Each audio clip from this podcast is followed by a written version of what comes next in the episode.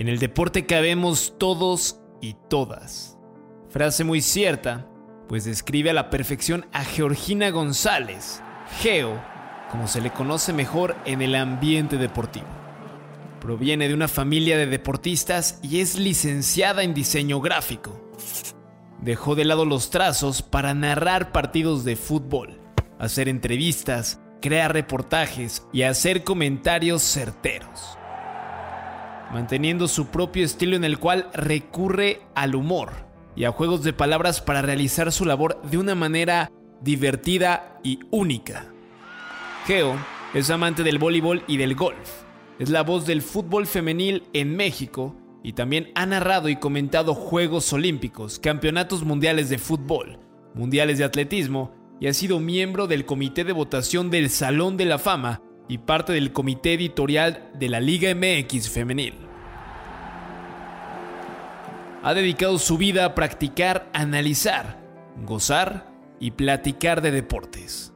Porque en las capitanas cabemos todas y todos Hoy nos acompaña Georgina González en Footbox. Esto es Las Capitanas con Marion Reimers, un podcast de Footbox.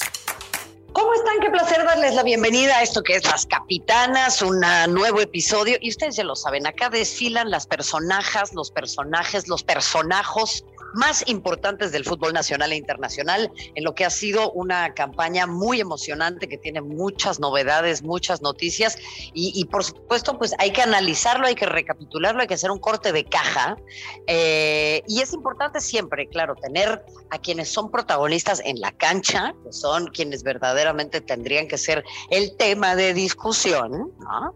Pero fíjese que también tenemos a protagonistas en la pantalla, protagonistas que hablan de este deporte y qué mejor que tener a una precursora, a una protagonista también, a una mujer que no únicamente ha abierto puertas, sino que sigue abriendo puertas y que además nos da un ejemplo, nos pone en nuestro lugar, nos enseña, eh, nos acompaña además con una paciencia y un cariño y una empatía que son maravillosos. Amiga fuera de serie, extraordinaria golfista, deportista, diseñadora. Bueno, le falta vender tamales los domingos y no dudo que lo haga y no sepamos, ¿eh? Mi querida Geo González, comadre, ¿cómo estás? Te mando un abrazo. Marion, mi, mi, mi Dracaris de luz, te quiero muchísimo. Este, me encantó la, presentación de personajes, personajes. Faltó el Il Pirsiniki. El Pursunuju. Estoy encantada de la vida. Muchas gracias por esa inmerecida presentación. Y estoy a tus órdenes, sí, para, para hacer cortes de caja y cortes de manga y cortes de oreja y cortes de rabo, lo que se requiera. Eh, felicitarte una vez más porque es un placer escuchar tu voz en las transmisiones del fútbol femenil. Sé que vienen un montón de proyectos muy lindos para ti y me encanta que sigas siendo la voz del fútbol femenil en, en, en la empresa para la que trabajas, porque no hay otra, ¿eh? O sea, hay muchas otras, pero indudablemente para mí la tuya es eh, la punta de lanza, y eso lo quiero decir en todos los espacios. Pero quisiera yo platicar contigo, Geo, sobre, sobre tus impresiones de esta campaña, sobre lo importante que ha sido, independientemente de las filias y fobias de cada quien, pues que gane el título Chivas y que gane el campeón de campeones y que haya una, pues una alternancia, ¿no? Este, eh, eh, respecto a los equipos que pues habían venido ganando en el fútbol mexicano. Entrando en materia, hay, creo que hay una alternancia porque se empiezan a generar distintos este, modelos de trabajo, Mario. Eh, creo que empieza la liga, si nos vamos un poquito más para atrás, cuando empieza la liga, los equipos echan manos eh, de dos situaciones. Las jugadoras que estaban activas en el fútbol, que no habían llegado a procesos de selección nacional, pero que el fútbol había sido parte de su vida, con partidos cada semana. Los equipos que decidieron meter más recursos se fueron quedando con más y mejores jugadoras de procesos de selección. Creo que el dominio de Tigres, eh, el de Monterrey, se da por eso, ¿no? Eh, pero ese primer año, eh, digamos que, que, Chivas logra conjuntar un, un, gran equipo con jugadoras con mucho talento, entre ellas estaba la Capitania Morales, ¿no? Y además Occidente ha sido tradicionalmente un, digamos, una zona de mucho fútbol femenil. Entonces lo hace Chivas y después viene, viene el dominio de los equipos del norte con esa fórmula, a la cual también se va sumando el equipo del América, porque Leo Cuellar pues tenía la mejor agenda de fútbol femenil, imagínate sus, sus chats, ¿no? Y después cuando se abre para las México-estadounidenses y luego para las extranjeras, pues seguía siendo la misma fórmula, el recurso mandaba. Los demás equipos empiezan a nutrir de lo que van dejando estos equipos. Cada vez que llegaba una jugadora nueva, pues se tenían que deshacer de alguna y de ahí se nutren equipos como Pumas, por ejemplo, este, como Cruz Azul, también logran armar equipos, gallos. Eh, y entonces Chivas eh, cuando llega Nelly Simón, que hay, hay, que darle un gran crédito a, Nelly Simón, que se enamora del fútbol femenil y, establece un nuevo sistema. Dice, no van a alcanzar las jugadoras, yo no puedo tener este, extranjeras, yo necesito empezar a formarlas. Y recibe un apoyo extraordinario que, digamos que para el equipo femenil de Chivas, tiene a su disposición la infraestructura del equipo varonil. Y eso, aunque pudiera sonar a poco o a obvio, es mucho. Claro. Porque eso atrae a muchas jugadoras y hace que se motiven y hace que se queden. Aunado también a mejorar de alguna manera los sueldos, ¿no? Que esa es, es harina de otro costal. Eh, y si te fijas, Chivas se convierte en el semillero del, bueno, en un semillero fuerte, no el único, del fútbol nacional, o sea, de las selecciones nacionales con límite de edad. Es que eh, eh, ahí, me, encanta lo que me dices, Geo, y este análisis eh, tan, tan nutrido que nos regalas, porque yo coincido con eso y creo que está bien padre empezar a ver otros modelos de trabajo. Hay gente que, por ejemplo, le preocupa lo que pueda llegar a suceder tras bambalinas con este nuevo modelo de trabajo respecto de Tigres y el Angel City, ¿no? Porque lo primero que vemos es qué maravilla, se traza un puente entre México y Estados Unidos, Tigres que ya había jugado con el Houston Dash y que ahora trazan este puente con la Liga de Estados Unidos. Ojo, ¿eh? De repente vemos como súper bien todo lo que pasa en Estados Unidos, que lo es, eh, porque es una cuna muy importante para, para futbolistas mujeres en el mundo en general y ahora con el Equal Pay, pero tiene todavía sus cositas la liga de repente, ¿eh? Y acá nuestra liga femenil, por cierto, pues es ejemplo mundial. El tema que, que, al que voy es, hay gente que le puede llegar a preocupar el modelo de Tigres con el Angel City porque dicen, ¿por qué no trabajar mejor en vínculos con universidades? Para que esto no únicamente tenga una, un espíritu, pues sí, capitalista o de negocio, sino también que empecemos a trabajar un espíritu educativo con los futbolistas. Entonces, creo que en este momento la Liga Mexicana se puede llegar a encontrar en ese punto de inflexión en el que ya todo el mundo quiere que sea negocio, pero como que tiramos mucho a querer imitar lo que pasa en el fútbol de los hombres y tal vez sea momento de prenderle fuego a todo, volverlo a hacer y crear un modelo único de formación de futbolistas mexicanas. No sé qué opinas tú.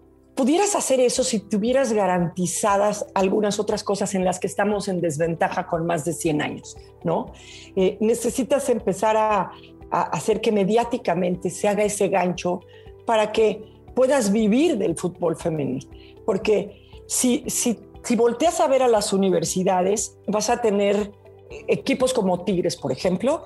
Entonces, ¿qué va a pasar eh, con el nivel del equipo? Tienes que esperarlas. Creo que lo que hace la liga es muy bueno decir, vamos a hacer el campeonato sub-17. Y esas jugadoras, ¿qué te gusta? En dos años estaremos viendo eh, eh, debuts muy interesantes. En cuatro años ya serán las titulares de la, de la liga, eh, amén de las que contratas, ¿no? Creo que si, si dinamitas todo eso y volteas hacia las universidades, te vas a encontrar con un problema deportivo nacional, porque creo que lo que le tiene que invertir la liga es un poco a lo mediático, Marion.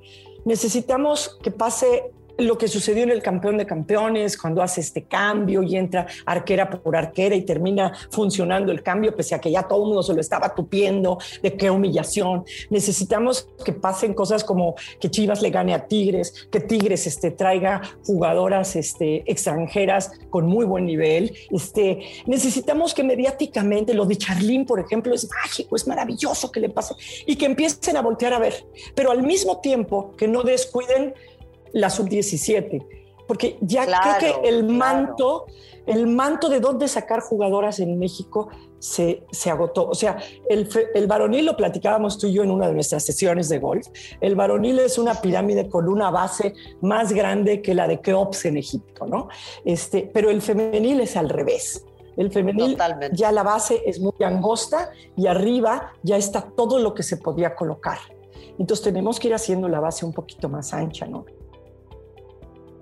Yo, yo, te quisiera preguntar, porque la neta, tú llevas mucho más tiempo hablando de esto que cualquiera de nosotras, ¿no? Y, y, lo quiero poner aquí como con mucha claridad, porque de repente es como, ay, tal lo cual es la voz del fútbol femenil en México. Habemos muchas voces y no tiene que Es que ya soy mayorcita, María. No, mi Es que ya soy, pues, soy mayorcita, entonces tengo más tiempo. No, bueno, pero tienes, tienes, tienes ¿qué? Como, como 39, ¿no? O sea, eres sí, mayor que yo. Recién cumplidos la semana pasada, sí. Perfecto, feliz cumpleaños, por cierto, mi Geo.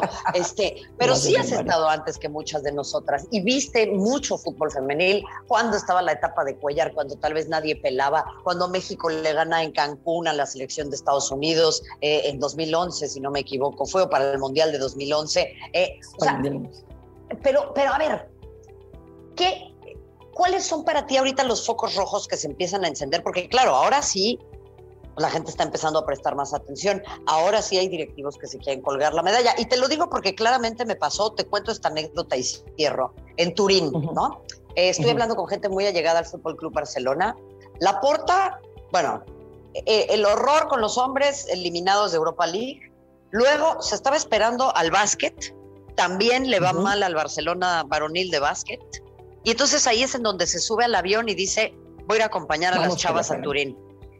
Y van las, las jugadoras del Barça aplaudiendo, dando la vuelta por todo el estadio, aplaudiéndole a la afición, también a la del Olympique de Lyon, algo que yo no le he visto al fútbol de los hombres porque de repente pierden y se me esconden. Y ahí andaba en la porta queriendo colgarse las medallas cuando yo sé de buena fuente cómo hablan del fútbol de las mujeres tras puertas cerradas. Y acá veo también que empieza gente a quererse colgar la medallita. ¿Cuáles son los focos rojos que tú ves en este desarrollo tan acelerado que ha tenido el fútbol de las mujeres respecto de lo que sucedía antes y cómo lo podemos prevenir? Mira, uno de ellos que, que le va a pegar a la liga es lo polarizado que está el nivel, ¿no? Sigue habiendo equipos que sienten que le hacen un favor al fútbol femenil teniendo un equipo.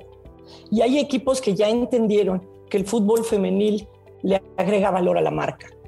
¿No? El día que, Chivas es el primer campeón de, la Liga Femenil pasó exactamente lo que estás diciendo, ¿no? Pero se dan cuenta de, lo que le agrega valor a la marca. ¿Por qué? Porque a Chivas lo recibió el gobernador, porque estaba en todos los, todos los medios y entonces la marca Chivas sonaba, sonaba, sonaba, hay que hacer la playera, hay que hacer esto. Tigres lo hace y inmediatamente empieza a generar una marca este, eh, femenil y empieza a vender y todo eso. Entonces, hay quienes sí entendieron eso y hay quienes siguen estancados en me cuesta, este, no es, puro gasto, pero es obligación, lo dicen los estatutos de las federaciones, ¿no? Oye, Geo, eh, perdóname que te interrumpa, pero pues sí, te cuesta carnal, pero porque no estás sabiendo manejar el negocio, no que son acá los chichos cuereros y los que le saben todo y tal, pues es que se subieron a, a un carro que ya está armado. Así es muy fácil, ¿no? Claro, y, entonces dicen, oye, es que yo no puedo, yo no, ¿cómo me pides atender algo que no se vende? No, pues es que no lo atendiste durante 100 años, pero es tu responsabilidad.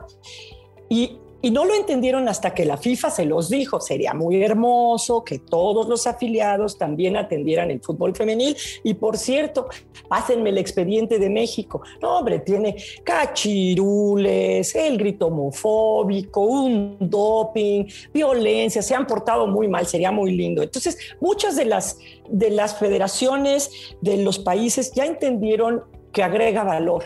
Otros siguen pensando que nos hacen un favor. Entonces, uno de los problemas es que se vaya a polarizar todavía más. Entonces, la liga tenga partidos en donde se vuelvan a ver estos este, marcadores de 6 unos, de 8 ceros, ¿no? y, y, pierda cierto interés alguna parte del torneo. El otro foco rojo que yo veo es la deserción de jugadoras en determinado tiempo. Ha ido pasando a nivel mundial. En la liga sueca, en la liga noruega, este, empezó a pasar en, Inglaterra hasta que hicieron ciertos cambios.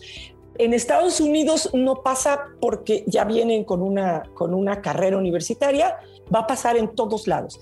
Si no pueden tener una vida digna, una vida interesante, eh, dedicándose al fútbol, va a haber una deserción que te gusta a los 27 años, cuando dicen, oye, tengo 27 años, estudié una carrera, estoy ganando menos de lo que gana alguien que no estudió una carrera y yo quiero hacer una familia y tengo todo un porvenir, ¿no? Entonces van a decir, me voy ahí, me voy, me voy y me dedico a mi carrera. Y sabes qué también, Geo, es eso, ¿no? O sea, han, y lo digo así en, en, en, español muy corriente, pues es que han aguantado los palos de la vida. Pero para ser profesional no tendría que ser requisito aguantar los golpes de la vida, ¿no? O sea. No tendría, sí. Neta, o sea, oye, ¿de cuándo acá tiene que esto eternamente que estar vinculado con el sufrimiento? Yo creo que tenemos que dejar de romantizar el dolor, ¿no? Bueno, si te pones a ver los resultados de, México en los campeonatos del mundo varonil, pues también está vinculado al sufrimiento hasta el cuarto partido, ¿no? O sea, en ese momento se aumenta el sufrimiento general. Pero mira, pasa lo mismo, por ejemplo, si tú, si tú fuiste un gran clavadista, eh, a principios de la pandemia, en una entrevista con Charlín Corral, así tal cual, le dije, bueno, Charlín, ¿y tú ya te compraste una casa? No, Geo, todavía no. Charlín tiene más de 25 años dedicada al fútbol y no se ha podido comprar una casa.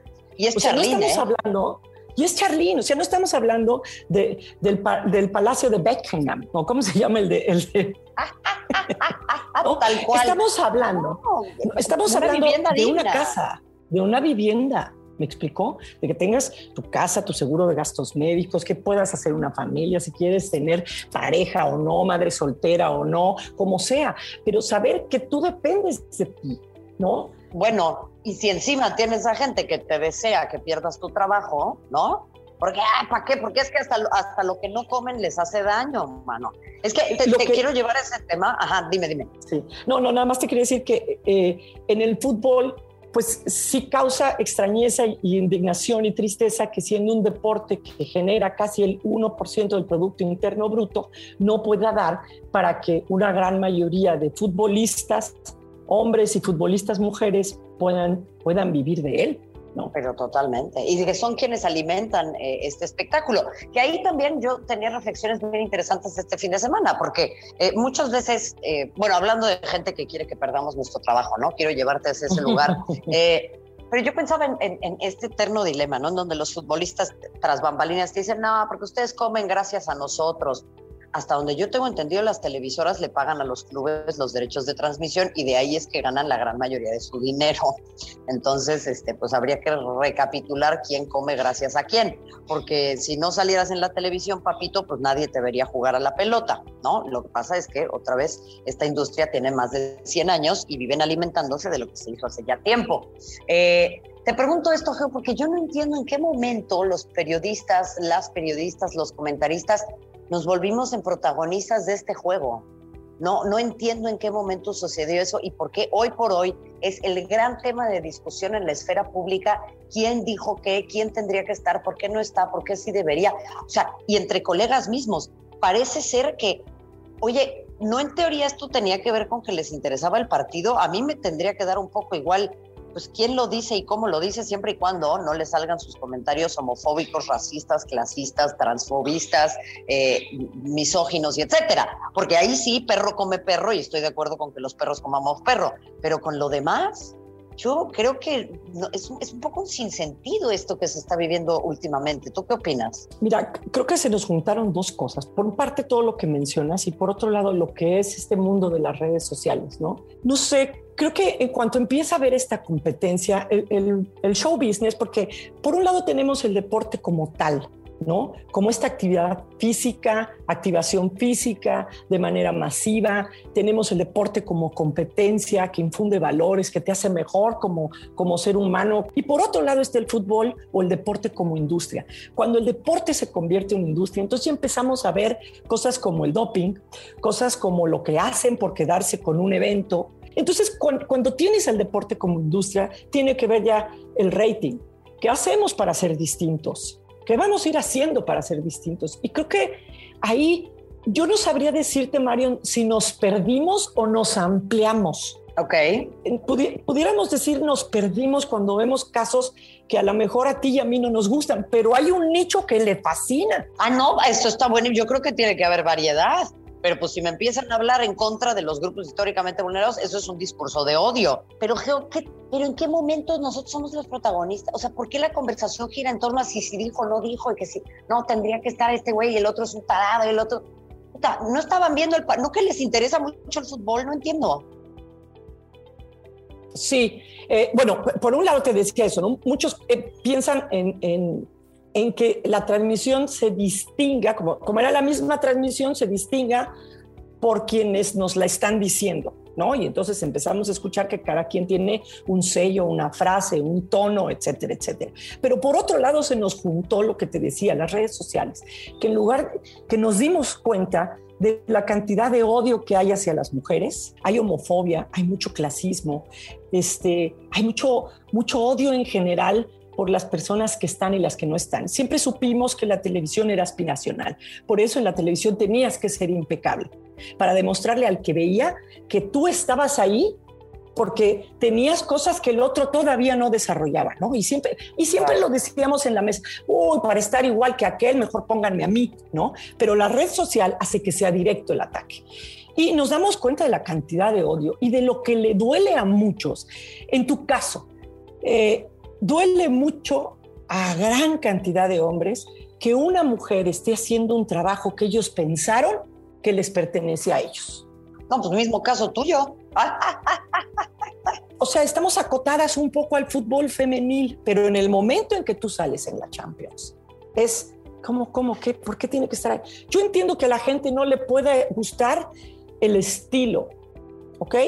Puede ser que no le guste el lenguaje, estoy de acuerdo, pero de eso a que tú hagas mal tu trabajo hay una gran diferencia, porque tú no confundes a un defensa con un delantero porque tú sabes de táctica, eres una, eh, tienes el título de, entrenadora de, fútbol, porque das contexto de las cosas y de las historias de los jugadores. Pues ese puede ser tu estilo y la gente pudiera decir, a mí no me gusta que me platiquen tanto, me gusta que me dejen variar el juego. Ok, eso es estilo. Pero tú no puedes decir que alguien no sirve porque lo que dice no te gusta. ¿Me explicó? O sea, tú... Es que lo, mismo digo para ti y lo mismo digo para un montón de colegas. y para otros colegas igual. O sea, para otros colegas igual. O sea, hay alguien que puede decir, no, no, no, es que transicionar no existe como verbo. Transicionar existe como verbo. A ti no te gusta, pero no puedes tupirle a una persona por usar un verbo que existe. Sí, o puedes decir, a mí particularmente... Porque dices portera o porque dices árbitra. Es lo mismo. Exacto. No les gusta, pues carnal. Tú, tú pudieras decir... Llámenle a Paulina Chavira. Exacto. Tú puedes decir, a mí me gusta ver el fútbol con un lenguaje más, más ñero, más corto, más sencillo. A lo mejor hay quien dice, yo prefiero ver al perro o yo prefiero pues escuchar a Marquinhos. Si quieren ñerear se puede también, ¿eh? Chingado, pero con todo gusto, pero yo creo que no cobro la lana que cobro para ñerear. Pero atacar a alguien diciendo que no sirve porque no te gusta su estilo, creo que ahí es en donde nos estamos equivocando. O sea, tú puedes decir, oye, Geo todas las mañanas la riega en todo lo que dice, cambia una cosa por otra, estoy de acuerdo, cometí errores, pero el estilo, no puedes decir que no sirvo porque no tengo un estilo que te gusta. ¿Me explicó? Estamos en un lugar de privilegio y la gente nos critica y nos exige. No, no tanto nos critica, nos exige.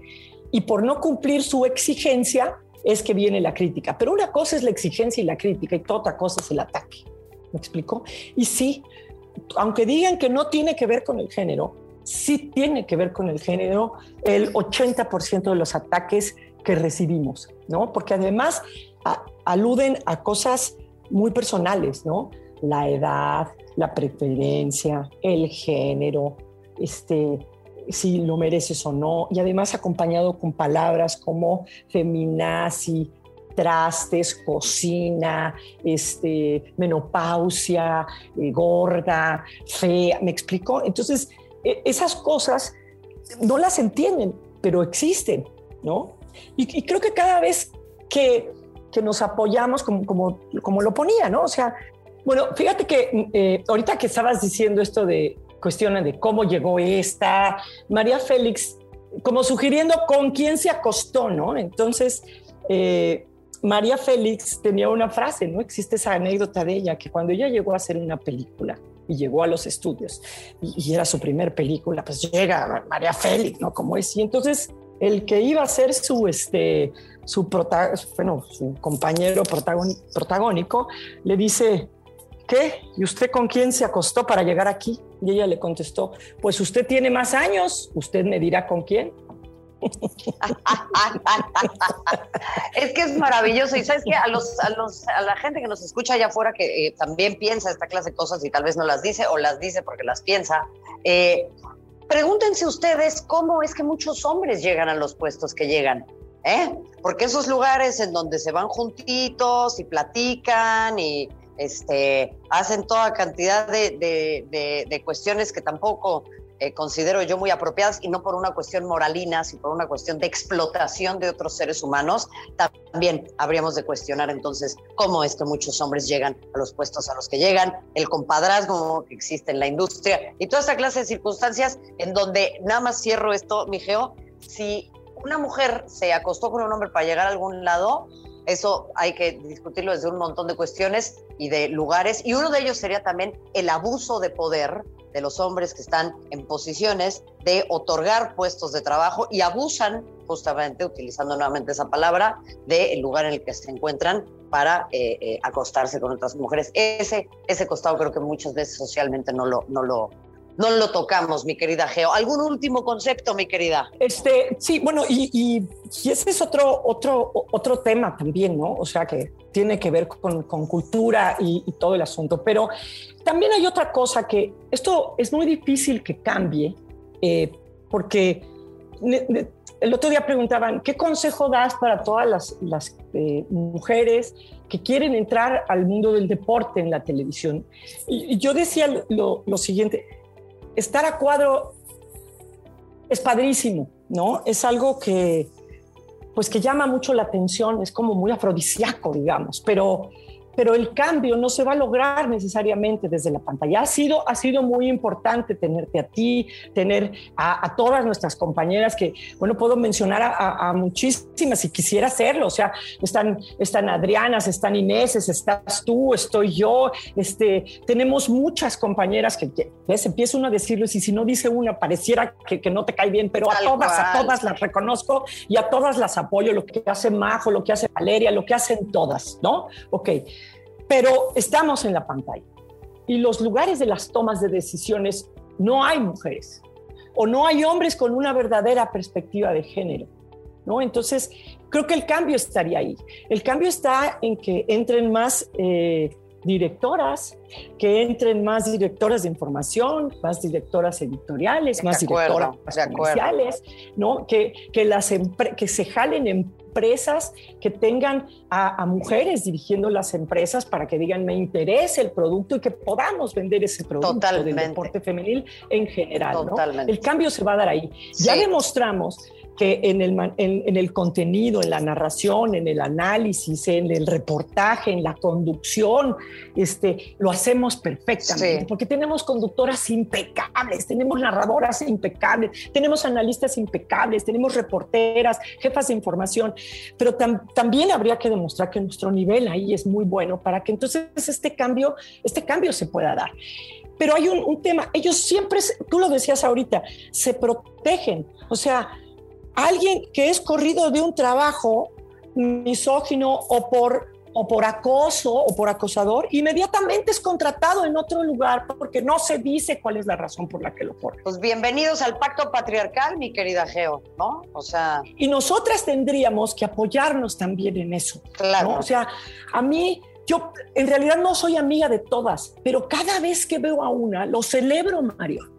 Me he podido acercar a muchas, pero lo celebro. Celebro el día que ESPN tuvo, tuvo una narración del fútbol femenil de la selección nacional, aunque se hayan tupido a mis compañeras. No, o sea, lo estaban haciendo. Claro, lo que pasa es que hay una diferencia muy sustancial, y, con eso tenemos que ir cerrando, entre el pacto patriarcal y la sororidad. La sororidad no busca encubrir los traspiés, maltratos y crímenes de las mujeres busca solidificar una base para que podamos crecer. El pacto patriarcal lo que busca es, para no perder sus privilegios y sus posiciones de poder, tapar lo que han hecho otros hombres. Y esa es una diferencia sustancial para que no se me empiecen a confundir con los conceptos. ¿eh? Digo, Mira, ya por último, para despedirme, Para despedirme quisiera invitar, porque sé que nos escuchan hombres y mujeres y a muchas mujeres les toca cargar también con la protesta de los hombres de que, ay, eso no es, eso no es este machismo. Eh, hace poco hubo un ejercicio, ¿te acuerdas? Que decían, digan la frase al revés. Sí. ¿no?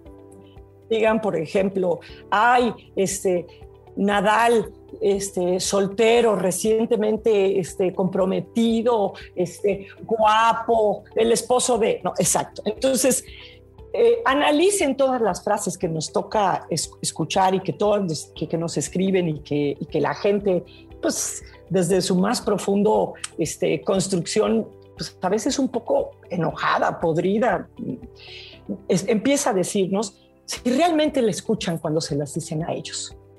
Yo nunca he visto que, a ellos los manden nunca a ningún lado. Nosotras invariablemente tenemos que lavar los trastes y hay que lavar los trastes porque uno no puede vivir como un cochino, ¿no? Y eso nos toca a todos. Claro, yo eh, cuando me mandan a mí a lavar los trastes, yo digo, ¿y estos señores cómo viven, mano? Porque pues llevan treinta y tantos años tragando y nunca han lavado un plato en su vida, pues en qué posible están, ¿no?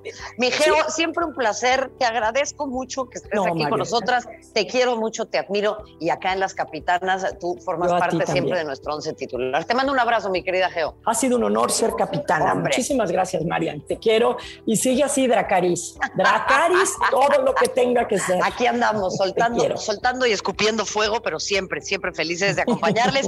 Geo González es, eh, bueno, una mujer que reitero, nos ha abierto el camino a muchísimas y tenemos que estarle profundamente agradecidas. Desde este espacio también a ustedes, recuérdenlo, estamos en Footbox, acá siempre desfilando las personajes, les personajes y los personajos más importantes del fútbol femenil nacional e internacional. Gracias y hasta la próxima. Esto fue Las Capitanas exclusivo de Footbox.